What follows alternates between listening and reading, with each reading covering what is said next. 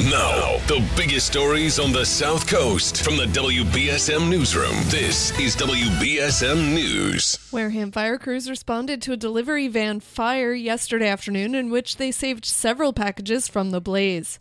According to a social media post from the Wareham Fire Department, firefighters responded to an Amazon delivery van fire on Timber Lane at around 4 p.m. Thursday. A second vehicle parked nearby was also damaged in the incident, according to the fire department.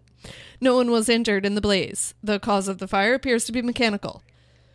Two Somerset residents have been displaced after a house fire destroyed their Gertrude Street home last night. Officials said no injuries were reported in the fire, which likely started with a Christmas tree. Somerset fire crews were called out to a structure fire at 6:44 p.m. Thursday, arriving to find the house already fully ablaze and the windows blown out, according to Fire Chief Jameson Barros. Firefighters battled the blaze from outside the home, bringing it under control before going inside to search for and extinguish remaining hot spots. But officials said the house is most likely a total loss. One resident was taken to a local hospital for smoke inhalation. Fall River police are on the lookout for the person or people responsible for apparent vandalism at the city's Notre Dame cemetery. Police said four monuments were pushed off their foundations and knocked over on Monday between 7 and 10:30 a.m. Officers also found tire tracks near the monuments and a portion of a headlight cover. Police are asking anyone with any information on the incident to contact Detective Luis Retentis at the Fall River Police Department. Fairhaven firefighters and crews from the Harbor Master's office spent over an hour yesterday morning cleaning up a 50 gallon diesel fuel spill in the harbor near WJA Properties on Water Street.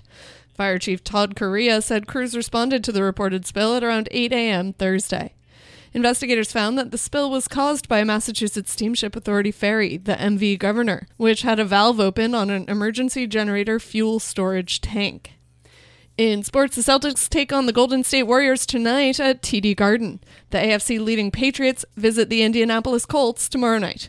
And the Bruins visit the Montreal Canadiens tomorrow and the Ottawa Senators on Sunday.